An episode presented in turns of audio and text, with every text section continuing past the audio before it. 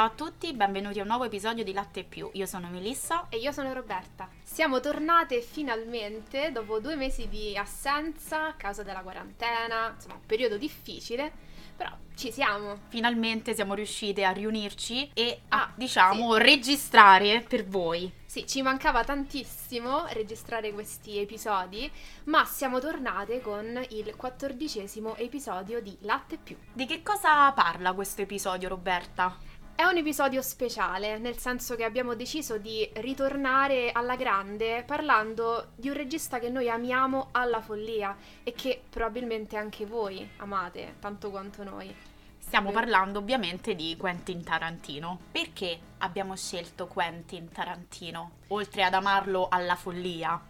Eh, Tarantino forse più di tanti altri registi rappresenta questo forte amore per il cinema che insomma noi condividiamo. Condividiamo, esatto, perché Tarantino prima di essere un grande regista, un grande sceneggiatore, è soprattutto un grande cinefilo. Quindi, Quindi abbiamo deciso appunto di tornare con questo episodio che mm, inaugura un nuovo format che vede protagonisti i registi del nostro cuore e abbiamo deciso appunto di eh, iniziare parlando eh, del suo amore per il cinema, come è nato questo amore per il cinema e quando è nato.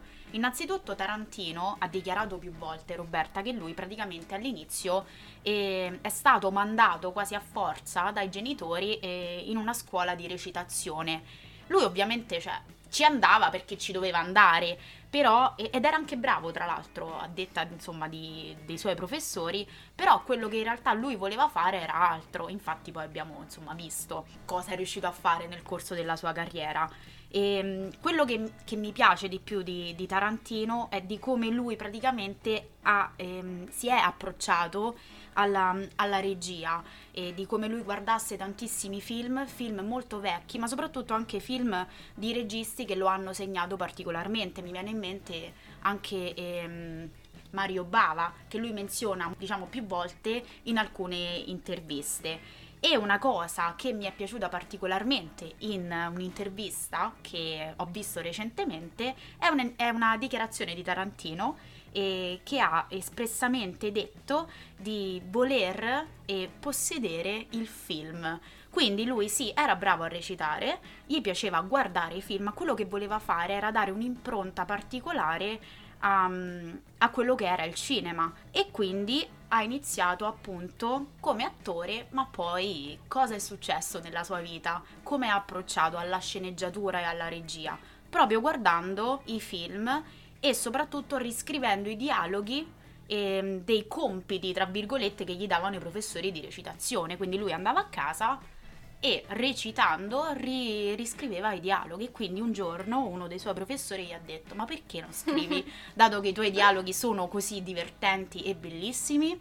E quindi da lì è venuta, diciamo, questa ispirazione tra l'altro c'è un aneddoto molto carino in riferimento appunto a, diciamo, a questa rivisitazione dei dialoghi e lui ha raccontato in un'intervista di come un giorno avesse questo compito in classe in cui doveva eh, recitare una scena di, del film Flash Gordon di Dino De, De Laurentiis. Stiamo parlando di una cosa molto trash, secondo me.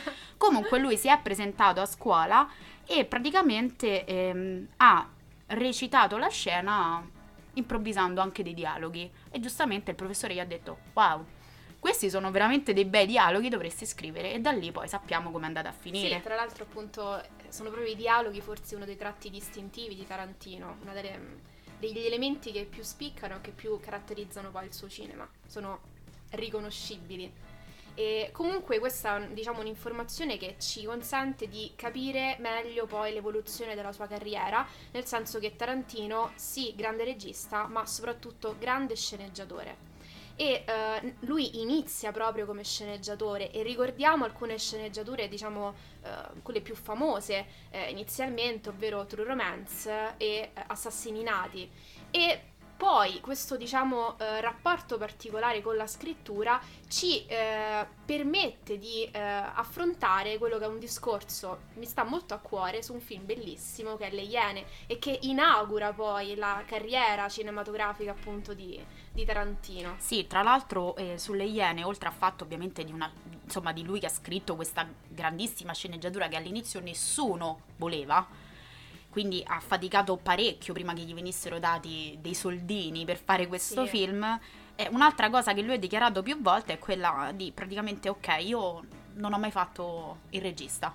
Non ho la più pallida idea di quello che devo fare, però ho fatto l'attore e quindi cosa faccio? Tratto, diciamo, gli attori come se fossero dei miei amici e quindi mi metto lì con loro. E probabilmente è proprio questo un aspetto che rende tuttora Tarantino unico nel suo modo di dirigere, ovvero quello di immedesimarsi in rapporti diretti con gli attori. E con le Iene abbiamo il primo esempio di questo. Poi lui ovviamente recita anche una piccola Sì. parte nelle Iene, però sappiamo che insomma la mano di, di Tarantino è nella regia, ma soprattutto nella scrittura. E tra l'altro, eh, diciamo, quando si parla di scrittura eh, e di Tarantino, eh, mh, è opportuno eh, notare come la prima grande innovazione apportata da Tarantino eh, con il suo cinema deriva proprio da un approccio differente alla scrittura poi dei film, che mh, a sua volta deriva da un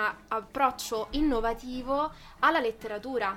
Tarantino infatti eh, dichiarò in un'intervista che eh, nel momento in cui lui si trova a leggere un romanzo, la prima cosa che gli viene in mente è come sarebbe questo- questa scena trasposta poi al cinema.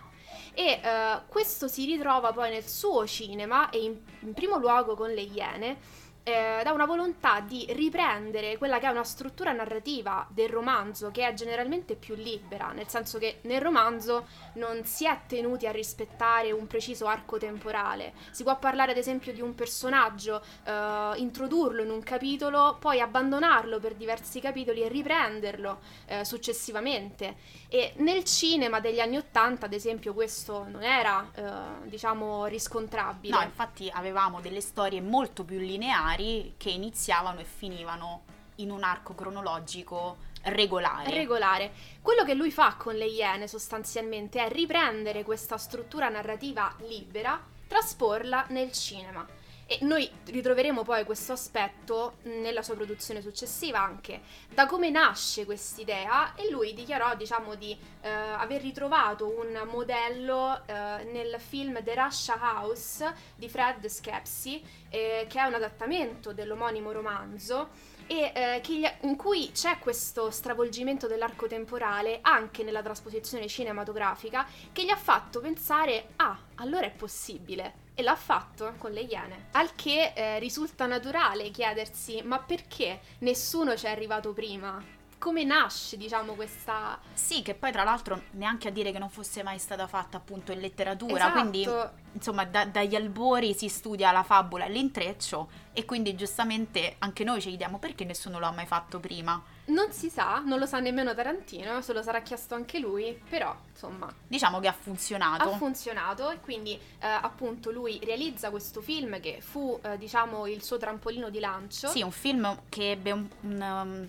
diciamo una pre-produzione un po' travagliata per quanto riguarda il budget, sostanzialmente perché era Tarantino non era nessuno all'epoca e quindi era difficile trovare una casa di, distribu- di produzione, scusate, che eh, gli desse appunto i soldi necessari per girare questo film, per non parlare poi del cast con il quale è, diciamo, è venuto in contatto, quindi attori che avevano già un nome Certo. all'epoca e come già ho detto prima, lui altro non fece che approcciarli come se fossero appunto suoi amici, perché poi alla fine Tarantino ha sempre, di- sempre detto e dichiarato più volte che non c'è cosa migliore di far parte appunto del cast e infatti anche lui Eh ci si beh. mise dentro. Tra l'altro una piccola curiosità, mh, di fatto Tarantino diciamo viene accreditato maggiormente come attore rispetto a sceneggiatore e regista, cioè sono più i film in cui lui ha recitato che quelli che poi effettivamente lui ha girato e scritto. E insomma, una cosa Questa curiosa. cosa è molto curiosa, è molto strana, ma perché sostanzialmente lui si presta per queste cose. Sì. Secondo me gli piace anche. Quindi, sin da subito, sin dall'inizio, eh, giustamente diceva: Ok, sì, vabbè, faccio il regista, scrivo, però dai, pure se devo recitare 5 minuti, facciamolo. Tra l'altro da qui si capisce anche come effettivamente Tarantino metta le mani un po' su tutto. Ma ci torneremo.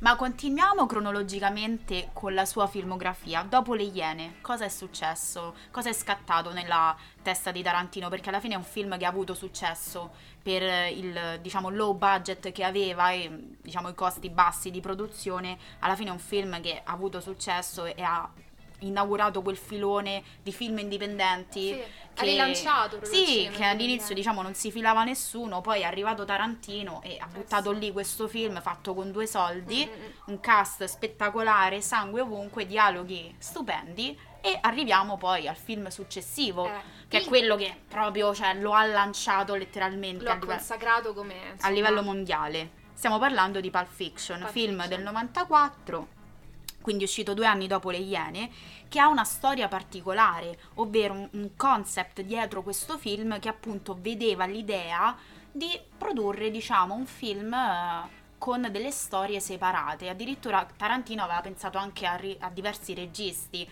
che lui stesso aveva contattato. Ci puoi dire di più al riguardo, Sì. Roberta? Allora, diciamo che la struttura del film è proprio l'elemento più innovativo. Eh, nel senso che nel momento in cui Tarantino si trova a eh, scrivere Pulp Fiction, decide appunto di eh, strutturarlo e dividerlo in tre parti distinte e affidando poi due parti a due di- registi differenti, in primo luogo affidando una parte a Tony Scott e poi un'altra a Roger Avery. Diciamo che quello che caratterizza maggiormente questa struttura tripartitica è il fatto che le tre parti che costituiscono Pulp Fiction in realtà poi raccontano e fanno parte di un'unica storia. Quello che eh, è, è evidente, il fatto che, ed è poi la grande innovazione di Pulp Fiction, è proprio il fatto che eh, prima di Tarantino, prima di Pulp Fiction, sì, ci sono stati, fil- sono stati prodotti film eh, divisi in parti. Mm, Tarantino, mm, diciamo, riconosce come modello proprio Mario Bava, ma anche in Four Rooms c'è questa divisione in parti.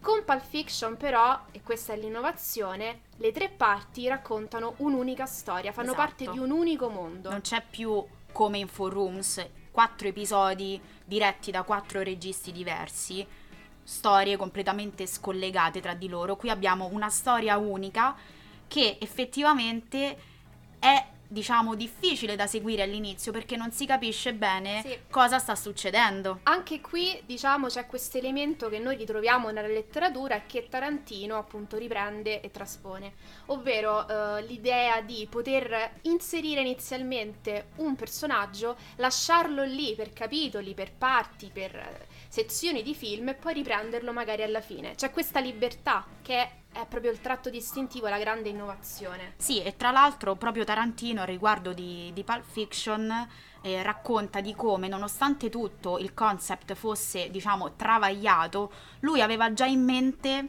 ehm, il momento in cui lo spettatore avrebbe finalmente cliccato, ovvero avrebbe capito, ah ok, siamo ritornati dove, dove eravamo all'inizio e stiamo parlando appunto della famosa scena eh, rivelatoria del caffè.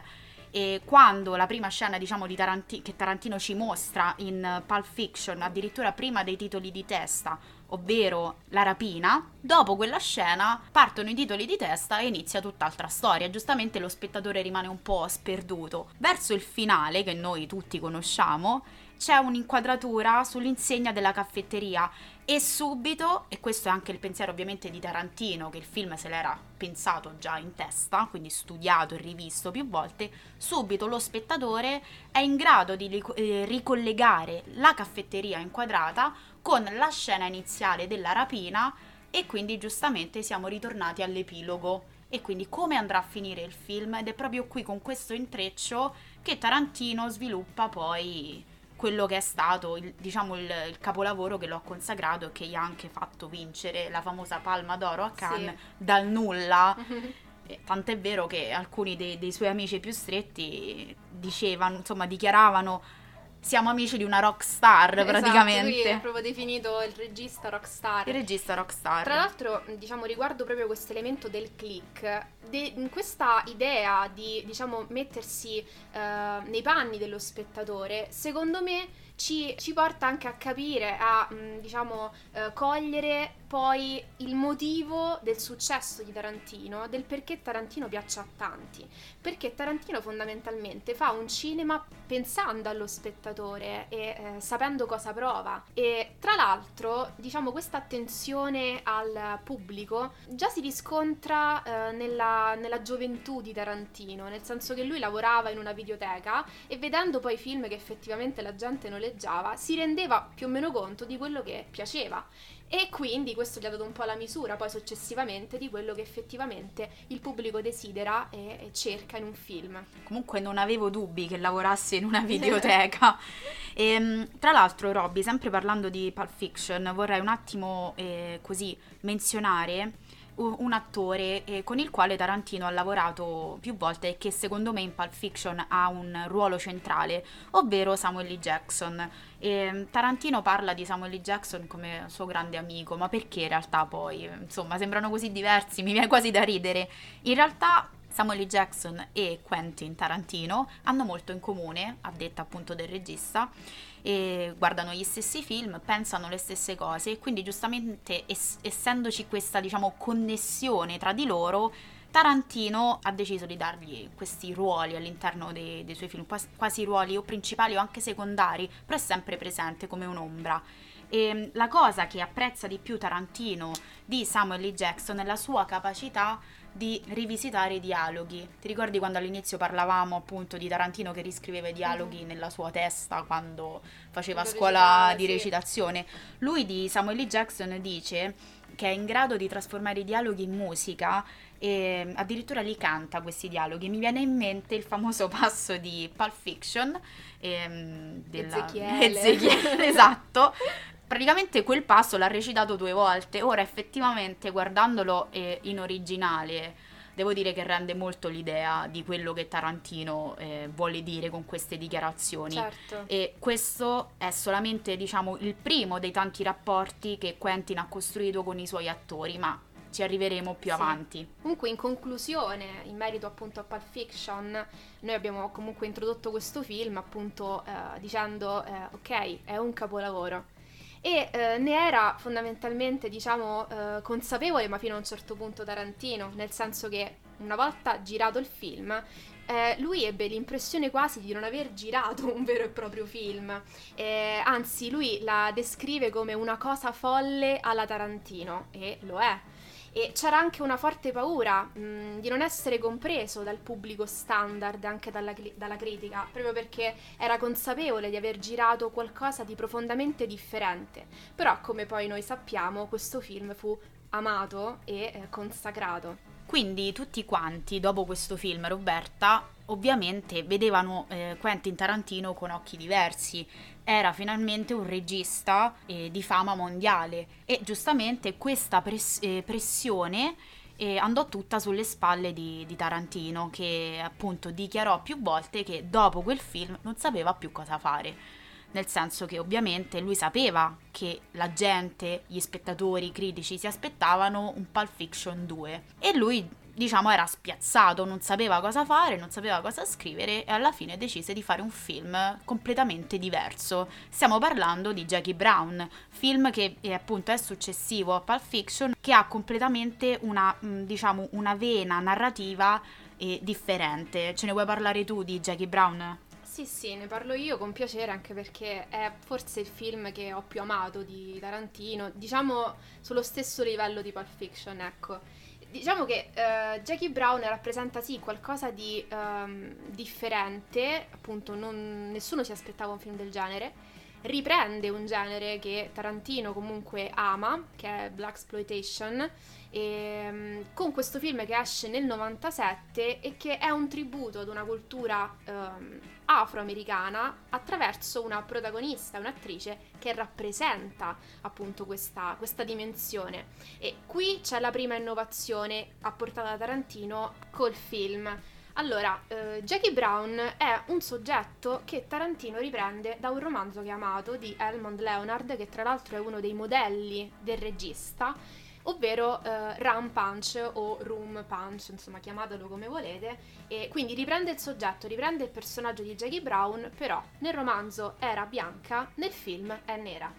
Quindi questa diciamo è la prima... Il primo eh, cambiamento. Il primo cambiamento. Quindi lui riprende eh, questo genere e eh, dà vita a un qualcosa che forse, come lui stesso dichiara, ci si sarebbe aspettato dal regista in un'età più matura.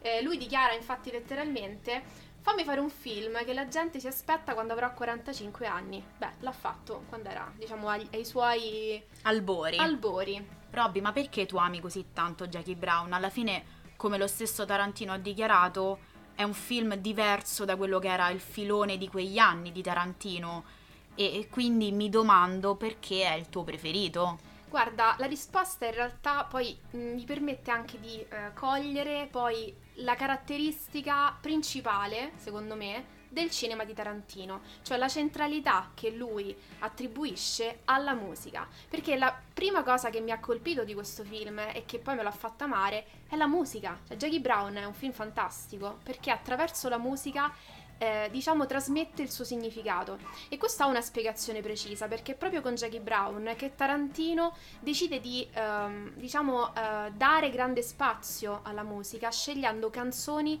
che lui ha particolarmente amato. Perché sa che scegliendo queste canzoni, conoscendo bene queste canzoni, sa perfettamente dove inserirle, in che punto inserirle. E questo ha, dà i suoi frutti. Ovviamente stiamo parlando poi di un concept che si è sviluppato anche nei suoi film successivi, ovvero quello di immaginare il film a partire dalla, a partire musica. dalla musica, che è una cosa eh, secondo me geniale, ma non è comprensibile da tutti. Sì. E, ehm, ed è bello sentirlo proprio dire da Tarantino, ovvero io ascolto la musica e immagino le scene dei miei film. E questo poi sarà, diciamo, argomento, l'argomento principale che seguirà successivamente in questo episodio. Quindi Jackie Brown e la musica e il rapporto di Tarantino con la musica. Continuando, c'è da fare un piccolo passo indietro, ovvero Jackie Brown 1997, ma precedentemente Tarantino aveva già scritto le prime scene di quello che è stato il film successivo a Jackie Brown, ovvero Kill Bill. Stiamo parlando del 1994. Questo aneddoto è molto carino perché eh, si riallaccia a un'altra caratteristica di Quentin ovvero quella di scrivere sceneggiature così sul momento. E la cosa più carina eh, di questo è che lui ama condividere tuttora le sceneggiature con i propri amici. Quindi nel 1994... Posso dire una cosa? Sì. Quanto vorrei essere amica di Tarantino? Sì, anch'io, soprattutto se mi chiama di notte. Ti per, piace questa cosa così? Per leggermi una sceneggiatura. Infatti questo aneddoto ci viene proprio da Robert Rodriguez, che è uno dei suoi più grandi amici e collaboratori, hanno fatto tantissime cose insieme cose cinematografiche sì. per ora. Non solo. Non eh. so, vabbè, queste non sono cose che ci riguardano. Comunque, nel 94 lo chiama e gli recita la prima scena di Kill Bill. E Rodriguez rimane estasiato e dice: Wow, dobbiamo fare un film. Poi gira Jackie Brown e riprende lo script di Kill Bill e lo finisce. Nel frattempo scrive anche altre cose, quindi è un continuo movimento, la, diciamo, la testa e la mente sì. di Tarantino sono in produzione continua. Tra l'altro, sempre diciamo questo, questo concept lo troviamo eh, con eh, Bastardi senza gloria, perché tra l'altro anche... scritto sempre in questo periodo. Sì, scritto tra Jackie Brown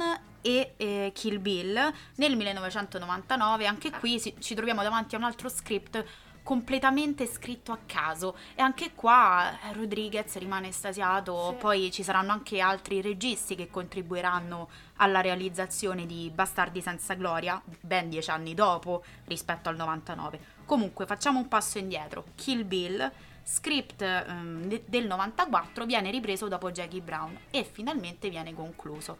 Tarantino decide di dividerlo giustamente in due film, volume 1 e volume 2. Innanzitutto questo film, oltre ad avere un soggetto eh, che noi tutti conosciamo, insomma molto semplice, è una storia di vendetta. Quello che fa eh, questo film un capolavoro, almeno secondo me, è la presenza di musiche spettacolari che, come in Jackie Brown, accompagnano l'intera vicenda, sia in volume 1 che in volume 2, e una serie di dialoghi e di scene di azione spettacolari Ora, tornando alla musica, dato che tu hai parlato prima, Roberta, di Jackie Brown e delle musiche che accompagnano le vicende di Jackie Brown, anche qui per Kill Bill ci sarebbe da sviolinare Eh.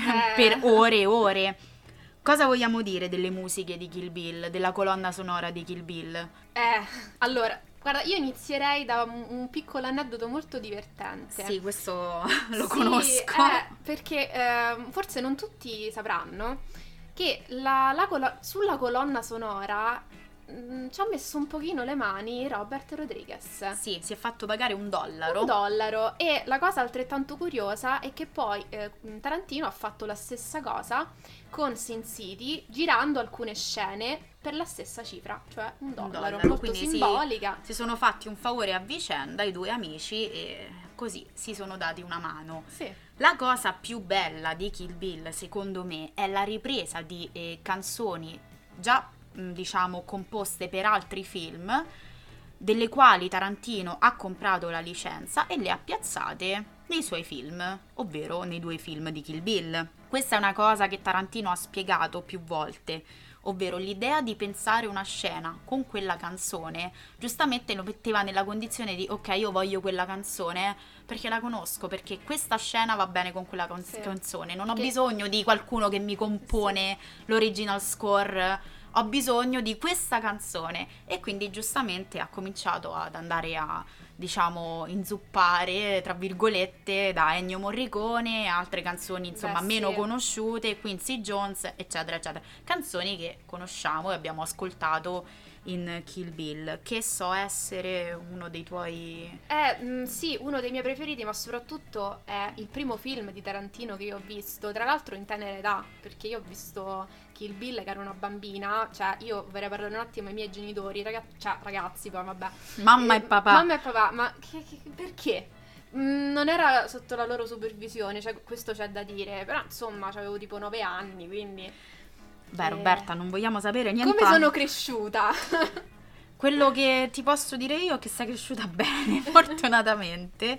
E il mio primo film di Tarantino invece è stato Le Iene. Forse ero più grande rispetto a quando hai visto tu eh, Kill Bill, però sicuramente un film, eh, diciamo che per approcciare il regista secondo me è il film adatto perché non dura tanto, perché è un'ora e mezza, c'è il sangue giusto, i dialoghi giusti e gli attori giusti. A proposito di sangue, altro aneddoto divertente. Altro aneddoto di Kill Bill. Di Kill Bill, ma come sono rese queste esplosioni di sangue? Attraverso dei preservativi pieni di sangue finto. pieni di sangue finto che esplodevano. nelle mani degli attori. Ora Eh sì. c'è una- un'altra diciamo curiosità relativa a una di queste scene, in particolare le scene in volume 1 eh, nel- che avvengono nel locale giapponese con i Crazy 88. Mhm. Beatrix Kiddo che insomma eh, li ammazza tutti quanti. Ora, una scena in particolare ha, diciamo, ha impiegato credo 10 giorni delle riprese di Kill Bill perché l'hanno dovuta girare 34 volte. Ed è una scena in cui questo maledetto sangue doveva esplodere verso l'alto e invece esplodeva verso il basso. E quindi, a quello che ha detto Tarantino, l'hanno dovuta girare circa 34 volte, quindi 34 chuck e 4 cambi di vestiti. Un'altra cosa molto curiosa che riguarda le scene di lotta eh, di Kill Bill, quindi di arti marziali, è che praticamente eh, Tarantino le ha concepite tutte quante in quattro mosse. Quindi ogni scena ha quattro mosse di kung fu, chiamiamole così, eh, non ho altri mezzi. sì, dai. E diciamo ogni eh, scena successiva, la prima mossa doveva collegarsi alla quarta mossa della scena precedente. E questo per Tarantino era importantissimo perché poi si riallacciava al montaggio, perché voi sapete che Tarantino ovviamente a lui non basta scrivere, No, dirigere, recitare. recitare, no, lui adesso monta anche e quindi giustamente si preparava già il piatto, Mhm. ovvero monto e diciamo giro, scusate, le scene così in modo tale che in fase di montaggio mi è più facile tagliare dove devo. E questa è una cosa molto, eh, insomma, Intelligente. molto intelligente. E un'altra cosa sempre relativa alle scene di arti marziali, e poi chiudo qui con le cose Mhm. tecniche, è che praticamente Tarantino ha girato tutte le scene eh, di Kill Bill con un'unica telecamera, telecamera che lui eh, spostava eh, continuamente per avere diverse angolazioni. Quindi prima delle riprese decideva dove, diciamo, quali angolazioni volere, quindi non lo so, un sopraspalla, un dall'alto, dal basso e poi in fase di riprese si spostava la telecamera a suo piacimento dopo ogni chuck. Quindi questo è un lavoraccio, anche questa cosa di fare, di decidere di girare queste scene con una sola telecamera, però personalmente la trovo una cosa molto intelligente, Eh sì. anche qui e soprattutto molto diciamo dinamica per quanto riguarda le scene d'azione che poi insomma di Kill Bill sappiamo che sono le cose, diciamo è la cosa principale. Sì, tra l'altro proprio Kill Bill secondo me, eh, diciamo a questo punto della carriera di, di Tarantino, un po' eh, racchiude il- l'elogio che fa Tarantino col suo cinema al cinema che lui ha amato, ai generi che preferisce. E eh, in, Kill Bill questo è eh, possibile proprio attraverso il eh, presentare personaggi molto differenti, cioè i cattivi di Kill Bill, ognuno di essi rappresenta un genere differente. Quindi abbiamo il tributo al cinema asiatico, e questo poi è evidente, è un po' il filone che lega le varie- i vari segmenti del film, quindi il kung fu, le lotte, eccetera al Black Exploitation, quindi anche qui c'è il personaggio ad esempio di Vernita Green e anche lì c'è un tributo al cinema afroamericano che noi abbiamo già trovato in Jackie Brown, quindi si può anche riscontrare una certa analogia col film precedente.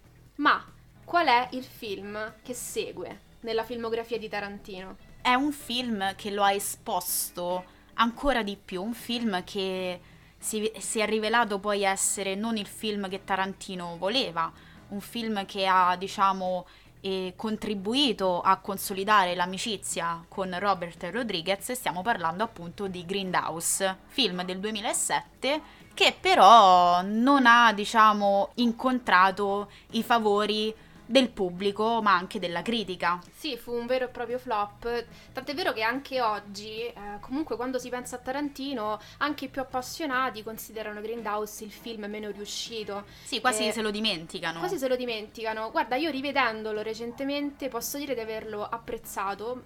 Una prima visione in realtà mi aveva lasciato un po' indifferente. La seconda visione, ho detto, cavolo ragazzi, comunque è un grande film. Secondo me perché alcuni film, e questo già ne abbiamo parlato anche in altri episodi, vanno visti a certe età.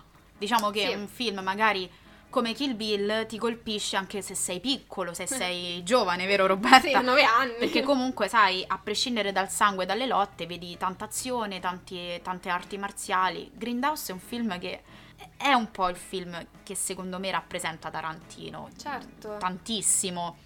Però viene snobbato perché è stato sostanzialmente un flop e Tarantino di questo ne è consapevole. Sì, lui diciamo ha accusato il colpo, nel senso che dopo l'uscita di Grindhouse, eh, insomma, resosi conto del flop che poi è stato, eh, aveva un po' paura di girare altri film successivamente, nel senso che aveva paura di non raggiungere le vette precedenti.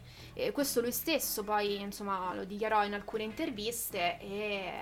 però diciamo, non, non l'ha fermato dal girare i film che poi tutti conosciamo e che amiamo. Diciamo che c'è stato un... um, diciamo il famoso script che aveva scritto di Bastardi senza gloria nel 1999 era rimasto un po' lì e mm, c'è stato un regista in particolare con il quale Tarantino è venuto in contatto dopo Grindhouse che lo ha convinto a girare eh, Bastardi senza gloria e quindi a continuare. Ma di questo, cara Roberta, Ne parleremo nel prossimo episodio perché sì, vi lasciamo un po' con la suspense e interrompiamo qui questo episodio dedicato a eh, Tarantino dandovi l'appuntamento a venerdì prossimo. sì, Quindi un saluto da Melissa, e da Roberta. ciao! Ciao!